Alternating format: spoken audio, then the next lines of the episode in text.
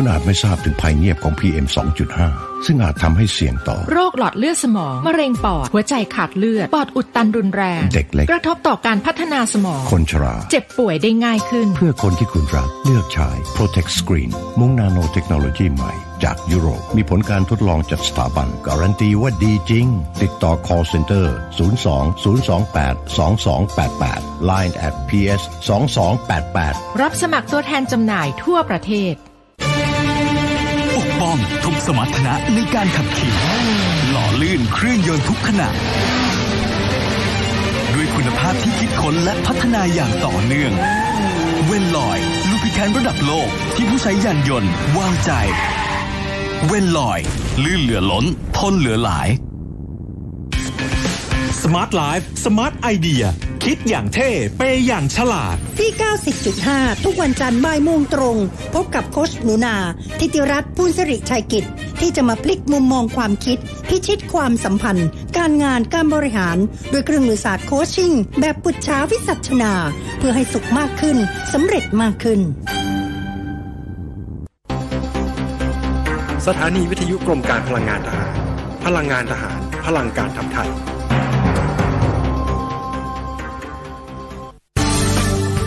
รายการ Insider Talk โดย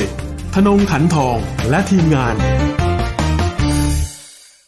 น้ำมันเครื่องเวลลอยเวลลอยลื่นเหลือล้นทนเหลือหลายอรุณสวัสดิ์ท่านผู้ฟังทางมิติข่าว เก้าสิบจุดห้า ครับในเวลาของรายการ Insider Talk วันนี้เราพบกันเช้าวันจันทร์ที่ห้าเมษายนสองพันห้าร้อยหกสิบสี่อยู่กับผมกิตติดิษฐ์ ธนดิษฐ์สุวรรณนะครับท่านผู้ฟังครับวันนี้ผมจะพามาติดตามเรื่องใหญ่ครับที่กำลังเป็นประเด็นร้อนล่าสุดในตะวันออกกลางตอนนี้เป็นข่าวคราวที่เกิดขึ้นในประเทศจอร์แดนนะครับซึ่งปกติแล้วจอร์แดนเนี่ยพูดถึงประเทศนี้เมื่อไหร่ก็มักจะถูกมองว่าเป็นหนึ่งในไม่กี่ประเทศครับในโลกอาหรับในตะวันออกกลางที่มีเสถียรภาพมากที่สุดมีความสงบมากที่สุดมีความขัดแย้งน้อยที่สุดผ่านพ้นเหตุการณ์ประท้วงใหญ่ๆมาได้อย่างล่าสุดก็คืออาหรับสปริงนะครับเมื่อสิบปีที่แล้วแต่ล่าสุดครับมีข่าวบอกว่าเจ้าชายที่เป็นพระอนุชานะครับหรือน้องชายต่างพระมารดาของสมเด็จพระราชาธิบดีอับดุลเลาะห์ที่สององค์ปัจจุบัน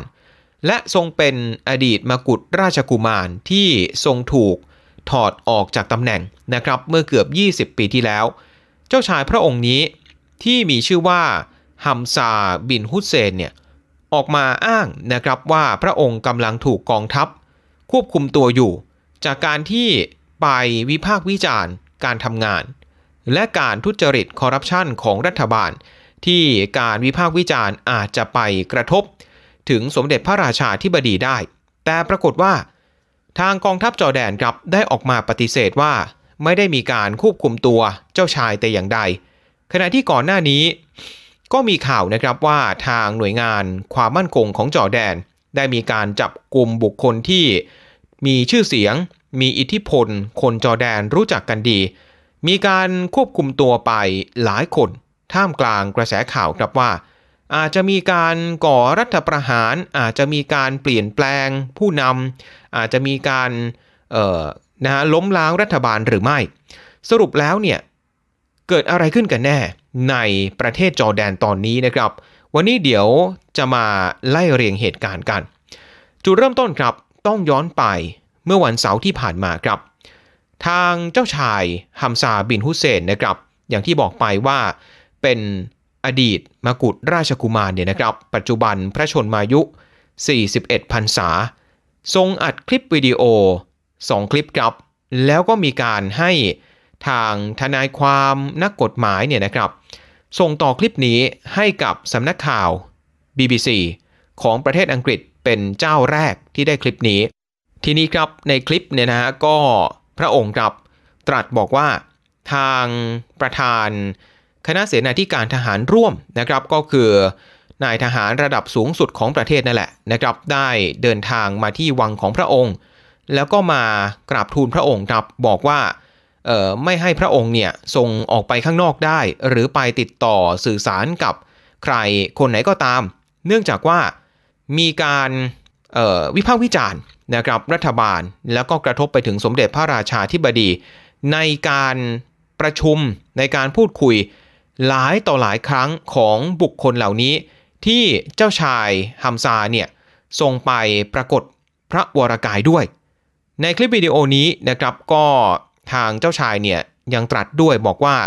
ทางโทรศัพท์มือถือนะครับแล้วก็ระบบอินเทอร์เน็ตที่วังของพระองค์เนี่ยถูกตัดไปทั้งหมดนะครับแล้วอัดคลิปวิดีโอนี้ได้ก็ต้องใช้อินเทอร์เน็ตผ่านดาวเทียมเท่านั้นโดยปัจจุบันนะครับพระองค์นั้นได้ถูกควบคุมตัวนะครับอยู่ภายในพระราชวังที่ไม่ได้ไกลจากกรุงอัมมานเมืองหลวงเท่าไหร่นักในขณะที่สมาชิกที่เป็นบุคคลใกล้ชิดของเจ้าชายนะครับก็ถูกควบคุมตัวไว้ทั้งหมดตามรายงานข่าวครับของทางการจอร์แดนบอกว่ามีคนที่ถูกควบคุมตัวทั้งหมดสิบหกคนด้วยกันนะครับรวมไปถึงคนที่เป็นอดีตประธานที่ปรึกษาของสมเด็จพระราชาธิบดีเป็นอดีตรัฐมนตรีว่าการกระทรวงการคลังแล้วก็ยังเป็นที่ปรึกษาให้กับเจ้าชายโมฮัมเหม็ดบินซาลมานมกุฎราชกุมารองค์ปัจจุบันของซาอุดีอาระเบียด้วยนะครับอันนี้เป็นหนึ่งในนั้นนะครับรวมไปถึงอีกคนหนึ่งที่เป็นสมาชิกราชวงศ์ของจอร์แดนเหมือนกันชื่อว่าชาริฟฮัสซานบินซาอิดนะครับในขณะเดียวกันในจำนวนสิบหกคนตามรายงานข่าวที่ถูกควบคุมตัวนี้นะครับกลับไม่มีรายชื่อของคนที่เป็นทหารหรือว่าเป็นสมาชิกของกองทัพแต่อย่างใดเพราะฉะนั้นกระแสข่าวที่ตอนแรกบอกว่าอาจจะมีการรัฐประหารหรือมีการใช้กำลังใดๆเกิดขึ้นหรือไม่เนี่ยก็ดูจะมีโอกาสเป็นไปได้ค่อนข้างน้อยนะครับทีนี้ครับทางกองทัพเนี่ยก่อนที่จะมีคลิปวิดีโอของเจ้าชายฮัมซาปรากฏขึ้นทางสำนักข่าว บี บี ซี เนี่ยนะครับกองทัพเป็นผู้ที่ออกแถลงการก่อนในตอนแรกปฏิเสธครับบอกว่าเจ้าชายฮัมซาทรงไม่ได้ถูกควบคุมตัวอยู่ภายในวังแต่อย่างใดแค่มีการกราบบังคมทูลเฉยๆขอให้พระองค์นั้นหยุดการกระทำใดๆที่อาจจะถูกมือที่สามนะครับหรือว่าถูกฉวยโอกาสนำไปพุ่งเป้าโจมตีความมั่นคงแล้วก็เสถียรภาพในประเทศจอร์แดนได้ก็พูดในลักษณะค่อนข้างจะคลุมเครือแบบนี้นะครับในขณะเดียวกันทางสมเด็จพระราชินีนูแห่งจอร์แดนนะครับซึ่งเป็น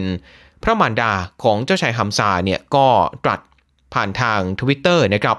บอกว่าข้อกล่าวหาเหล่านี้เป็นการหมิ่นประมาทอย่างร้ายแรงพระองค์ทรงภาวนาให้ทุกคนปลอดภัย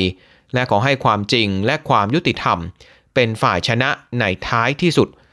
มีรายงานครับจากสื่อภายในประเทศจอร์แดนนะครับก็บอกว่าจริงๆความตึงเครียดในราชวงศ์จอร์แดนนั้นก็เริ่มจะปรากฏให้ชาวจอร์แดนเองเนี่ยได้เห็นมาสักระยะหนึ่งแล้วโดยเฉพาะช่วงหลังๆมานี้นะครับที่มีการไปปรากฏตัวหลายครั้งของเจ้าชายฮัมซาครับในการประชุมของบรรดาผู้นำชนเผ่าต่างๆที่อยู่ภายในจอร์แดนเองแล้วหลายครั้งดูจะออกมาคัดค้านนะครับการดำเนินการของรัฐบาลหลายๆอย่างคือเหมือนกับไปอยู่กับฝั่งที่เป็นฝ่ายค้านนะฮะยังไงอย่างนั้นเนี่ยนะครับปรากฏว่าล่าสุดเองครับมีการออกมาชี้แจงอีกรอบหนึ่งเพื่อที่จะได้ชัดเจนนะครับมากขึ้น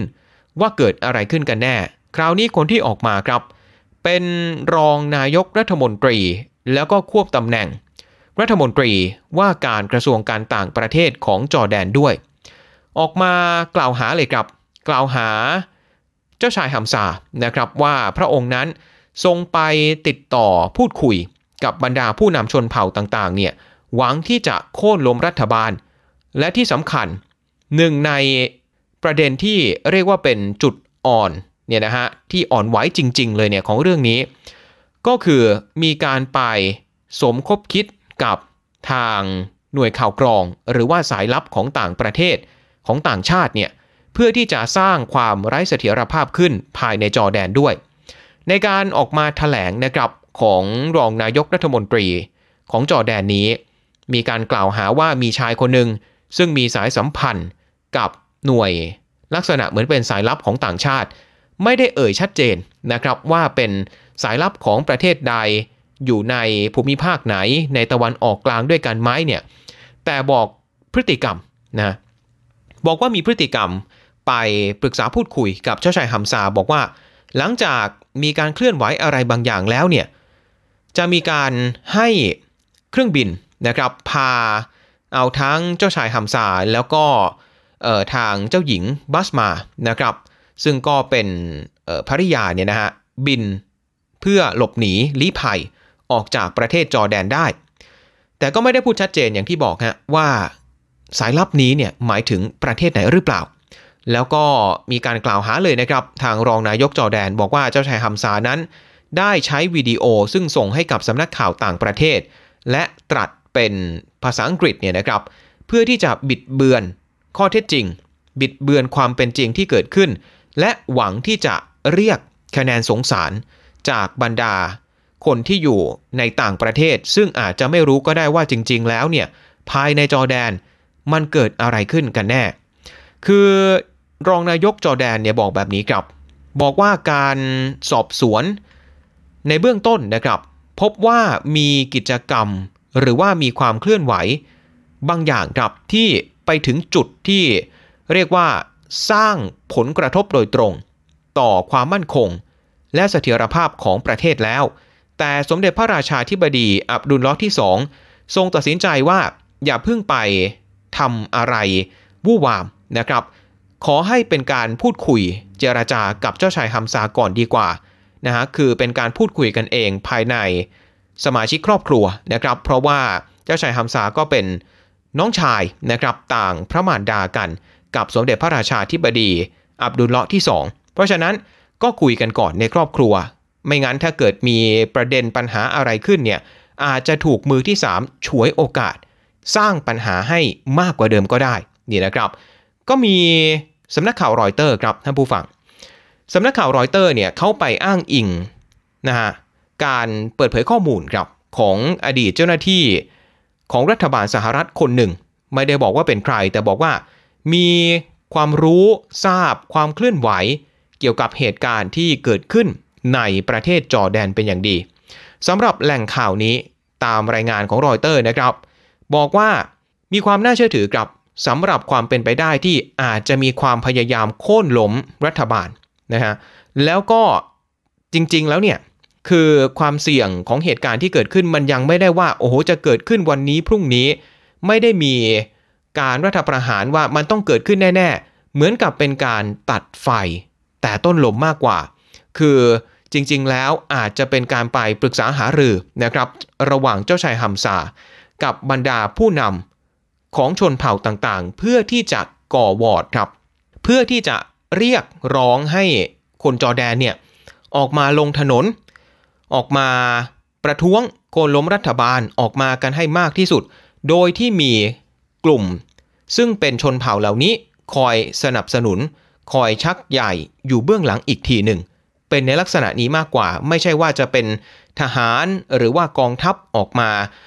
โค่นล้มออกมารัฐประหารแต่อย่างใดเป็นลักษณะของม็อบมากกว่านะครับสำหรับคนกลุ่มนี้ที่บอกว่าเป็นกลุ่มชนเผ่าเนี่ยนะครับท่านผู้ฟัง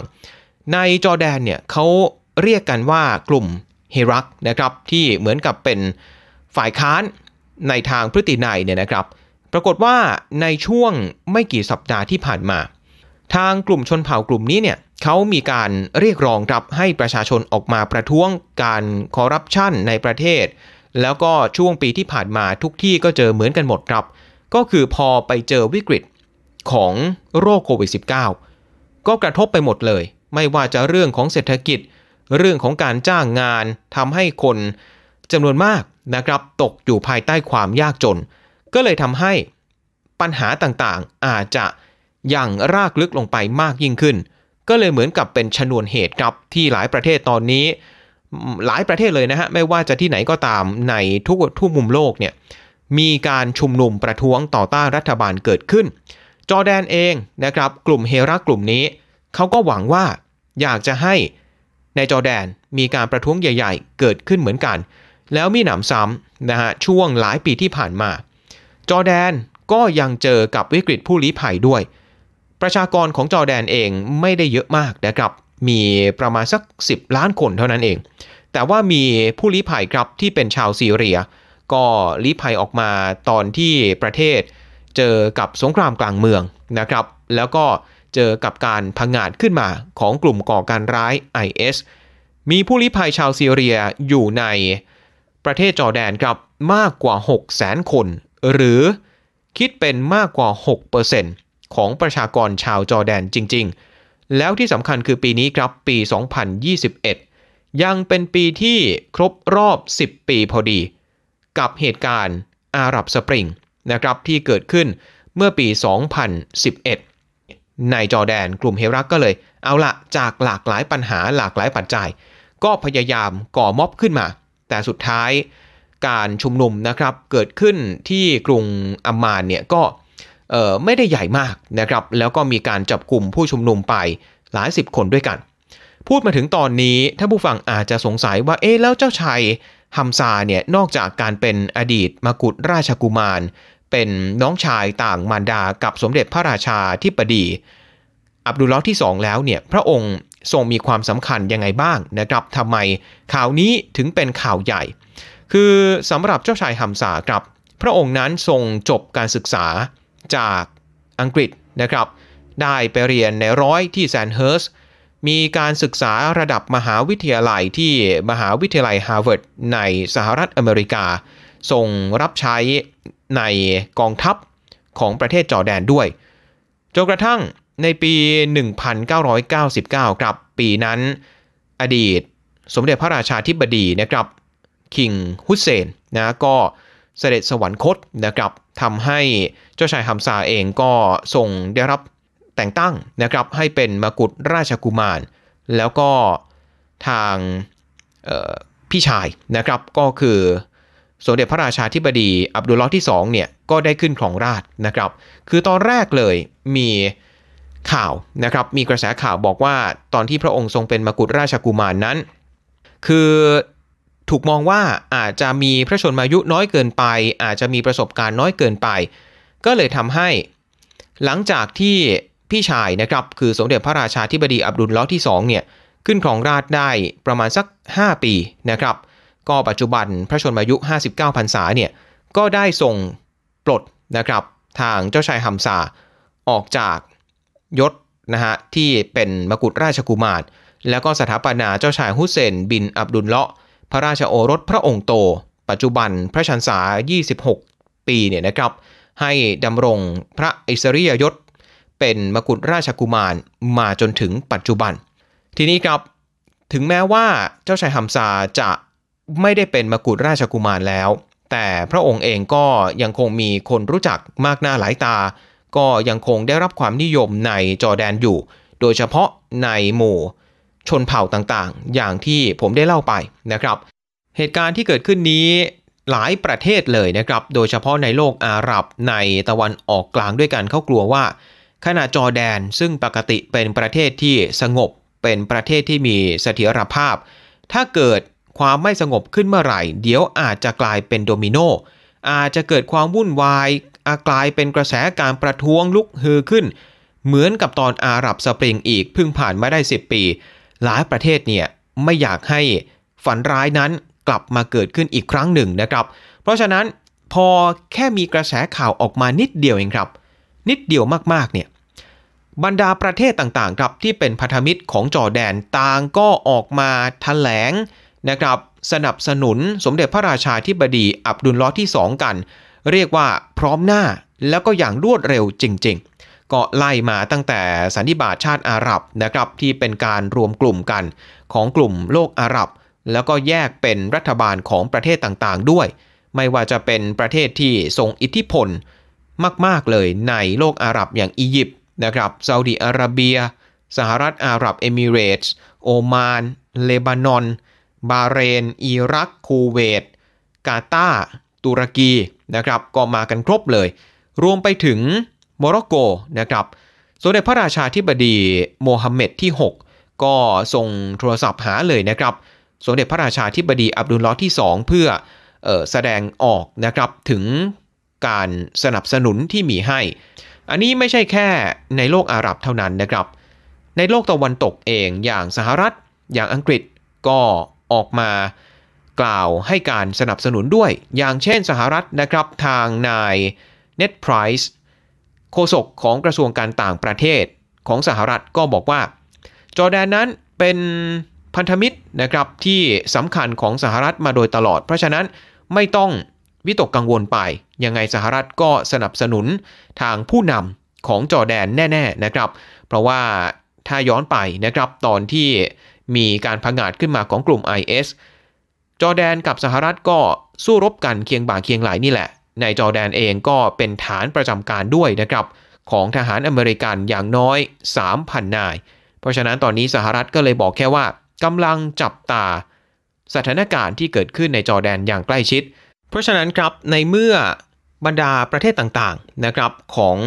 ทั่วโลกนะครับไม่ว่าจะเป็นมหาอำนาจในตะวันออกกลางเองนะครับอย่างซาอุดิอาระเบียในโลกอาหรับอย่างอียิปต์หรือว่าในโลกตะวันตกอย่างสหรัฐออกมายืนหยัดเคียงข้างผู้นำของจอร์แดนแบบพร้อมหน้าพร้อมตาขนาดนี้เพราะฉะนั้นประเทศเหล่านี้ก็คงจะเห็นตรงกันแหละครับว่าตอนนี้สิ่งที่สำคัญที่สุดก็คือเสถียรภาพอย่าให้เกิดความขัดแย้งอย่าให้เกิดความวุ่นวายขึ้นมาใดๆอีกในช่วงที่บรรดาประเทศต่างๆก็เจ็บเนื้อเจ็บตัวไปกับวิกฤตโควิด สิบเก้า เนี่ยนะครับถามว่าตอนนี้เสถียรภาพสำคัญขนาดไหนแม้กระทั่งอิหร่านครับท่านผู้ฟังอิหร่านก็ออกแถลงการในเรื่องนี้เหมือนกันก็บอกว่าอิหร่านเองคัดค้านกับความพยายามใดๆความแทรกแซงนะครับของต่างชาติใดๆในการที่จะมาทำให้เกิดความไร้เสถียรภาพขึ้นภายในประเทศจอร์แดนหรือว่าประเทศใดประเทศหนึ่งก็ตามเพราะเหตุการณ์ที่เกิดขึ้นอิหร่านถือว่าเป็นกิจการภายในแล้วประเทศไหนล่ะที่อิหร่านมองว่ากำลังเข้ามาแทรกแซงในจอร์แดนขนาดนี้ปรากฏว่าอิหร่านเองก็อย่างที่ทราบกันครับท่านผู้ฟังว่าเป็นไม้เบื่อไม้เมากับประเทศอิสราเอลในเรื่องนี้เองครับอิหร่านก็บอกว่าความตึงเครียดความไร้เสถียรภาพที่เกิดขึ้นในตะวันออกกลางเนี่ยก็มีแต่จะทำให้เป็นประโยชน์กับอิสราเอลซึ่งอิหร่านเขาใช้คำว่าเป็นลัทธิไซออนิสต์เนี่ยนะครับแล้วก็บอกว่าเวลาที่มีความพยายามโค่นล้มนะฮะรัฐบาลหรือว่าความวุ่นวายใดๆเนี่ยในประเทศที่เป็นกลุ่มอิสลามก็มักจะมีร่องรอยของทางอิสราเอลอยู่เสมอนี่นะครับอ่ะพูดถึงอิสราเอลไปแล้วใช่ไหมครับพูดถึงอิหร่านไปแล้วมาดูปาเลสไตน์ด้วยกันละกันนะครับทางประธานาธิบดีของปาเลสไตน์อย่างมามูดอับบาสก็ออกแถลงการเช่นเดียวกันนะครับสนับสนุนผู้นำของจอร์แดนนะครับเพราะอย่าลืมนะครับท่านผู้ฟังว่าจอร์แดนนั้นมีความสำคัญกับปาเลสไตน์ขนาดไหนสมเด็จพระราชาธิบดีของจอร์แดนทุกพระองค์ครับทรงดำรงตำแหน่งในฐานะเป็นผู้พิทักษ์ของมัสยิดอัลอักซออันศักดิ์สิทธิ์ในนครเยรูซาเล็มนะครับจอร์แดนเองเป็นที่ที่มีผู้ลี้ภัยชาวปาเลสไตน์ไปอาศัยอยู่เนี่ยมากกว่าสองล้านคนแล้วก็ส่วนใหญ่กลายเป็นพลเมืองเป็นผู้ที่ได้สัญชาติจอร์แดนเป็นที่เรียบร้อยแต่ในขณะเดียวกันจอร์แดนเองนะครับก็ถือว่ามีความสัมพันธ์ทางการทูตกับอิสราเอลเป็นประเทศที่สองของโลกอาหรับต่อจากอียิปต์นะครับอียิปต์เขามีสัมพันธ์ทางการทูตอย่างเป็นทางการกับอิสราเอลในปีหนึ่งพันเก้าร้อยเจ็ดสิบเก้าของจอร์แดนประเทศที่สอง หนึ่งพันเก้าร้อยเก้าสิบสี่แล้วก็ปีที่แล้วมีสี่ประเทศนะครับในช่วงส่งท้ายของโดนัลด์ทรัมป์ก็คือมี ยู เอ อี นะครับสหรัฐอาหรับเอมิเรตส์มีบาห์เรนซูดานแล้วก็โมร็อกโกเท่ากับตอนนี้มีอยู่หกประเทศด้วยกันในโลกอาหรับแต่ปรากฏว่าความสัมพันธ์ระหว่างจอร์แดนกับอิสราเอลเนี่ยดูจะมาตึงเครียดช่วงหลังๆมานี้นะครับอย่างเดือนที่แล้วเนี่ยอันนี้น่าสังเกตเหมือนกันคือนายกรัฐมนตรีนะครับเบนจามินเนทันยาฮูหลังจากที่อิสราเอล ยู เอ อี มีความสัมพันธ์ทางการทูตต่อกันอย่างเป็นทางการก็มีความพยายามครับจากเนทันยาฮูในการที่จะเดินทางครั้งประวัติศาสตร์ไปเยือนอาบูดาบีเป็นครั้งแรกเพื่อที่จะไปเจอมกุฎราชกุมารของ ยู เอ อี แต่ปรากฏว่าทริปนี้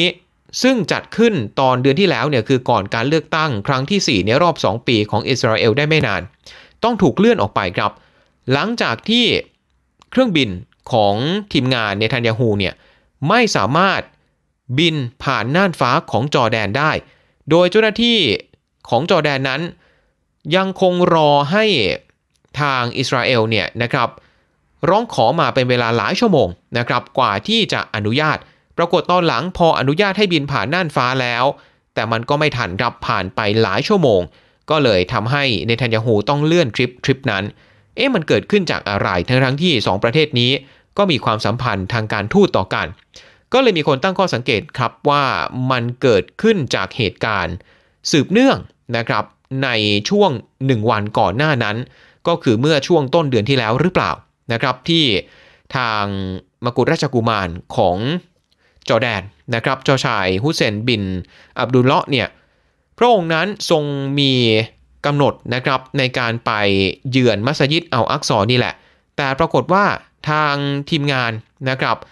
ของมกุฎราชกุมารของจอร์แดนเนี่ยก็ต้องเดินทางกลับไปครับไม่สามารถไปยังมัสยิดได้เนื่องจากไปผิดใจกับเจ้าหน้าที่ของอิสราเอลที่ควบคุมอยู่ตรงพรมแดนฝั่งของเยรูซาเล็มที่เป็นฝั่งอิสราเอลเนี่ยนะครับก็เห็นว่าไปขัดแย้งกันเรื่องของจำนวนบอดี้การ์ดครับที่จะเดินทางมากับเจ้าชายฮุสเซนแต่ทีวีครับของทางการจอร์แดนในตอนนั้นเนี่ยบอกว่าจริงๆแล้วสาเหตุเกิดจากการที่อิสราเอลต่างหากเป็นฝ่ายที่จะเปลี่ยนแปลงกำหนดการนะครับในบางสิ่งบางอย่างที่จะทำให้จอร์แดนรู้สึกว่าไม่ยุติธรรมกับชาวปาเลสไตน์และก็ชาวมุสลิมทั้งหมดในการใช้พื้นที่ตรงนั้นที่มีความศักดิ์สิทธิ์ทั้งต่อชาวมุสลิมชาวคริสต์แล้วก็ชาวยิวด้วยคือจะไม่ยอมให้ชาวยิวเนี่ยมาออกข้อกำหนดอะไรข้อจำกัดอะไรต่อชาวมุสลิมตอนนั้นก็เลยมีปัญหาตึงเครียดกันมาแล้วหลังจากนั้นเพียงแค่วันสองวันก็มีข่าวว่าเนทันยาฮูเนี่ยไม่สามารถบินผ่านน่านฟ้าของจอร์แดนได้ชั่วขณะหนึ่งเนี่ยนะครับแต่กับเหตุการณ์ล่าสุดที่เกิดขึ้นในจอร์แดนตอนนี้ทางรัฐมนตรีกลาโหมของอิสราเอลนะครับอย่างนายเบนนี่กานซ์ก็ออกมาพูดสั้นๆบอกว่ายังไงก็ตามจอร์แดนก็ถือเป็นพันธมิตรทางยุทธศาสตร์ที่สำคัญของอิสราเอลและก็บอกว่าเหตุการณ์ที่เกิดขึ้นนั้นเป็นกิจการภายในของจอร์แดนที่อิสราเอลจะไม่เข้าไปยุ่งนะครับและนี่แหละครับก็คือทั้งหมดของรายการ Insider Talk ในเช้าวันนี้ผมกิตติดิษฐ์ ธนดิษฐ์ สุวรรณลาไปก่อนครับสวัสดีครับ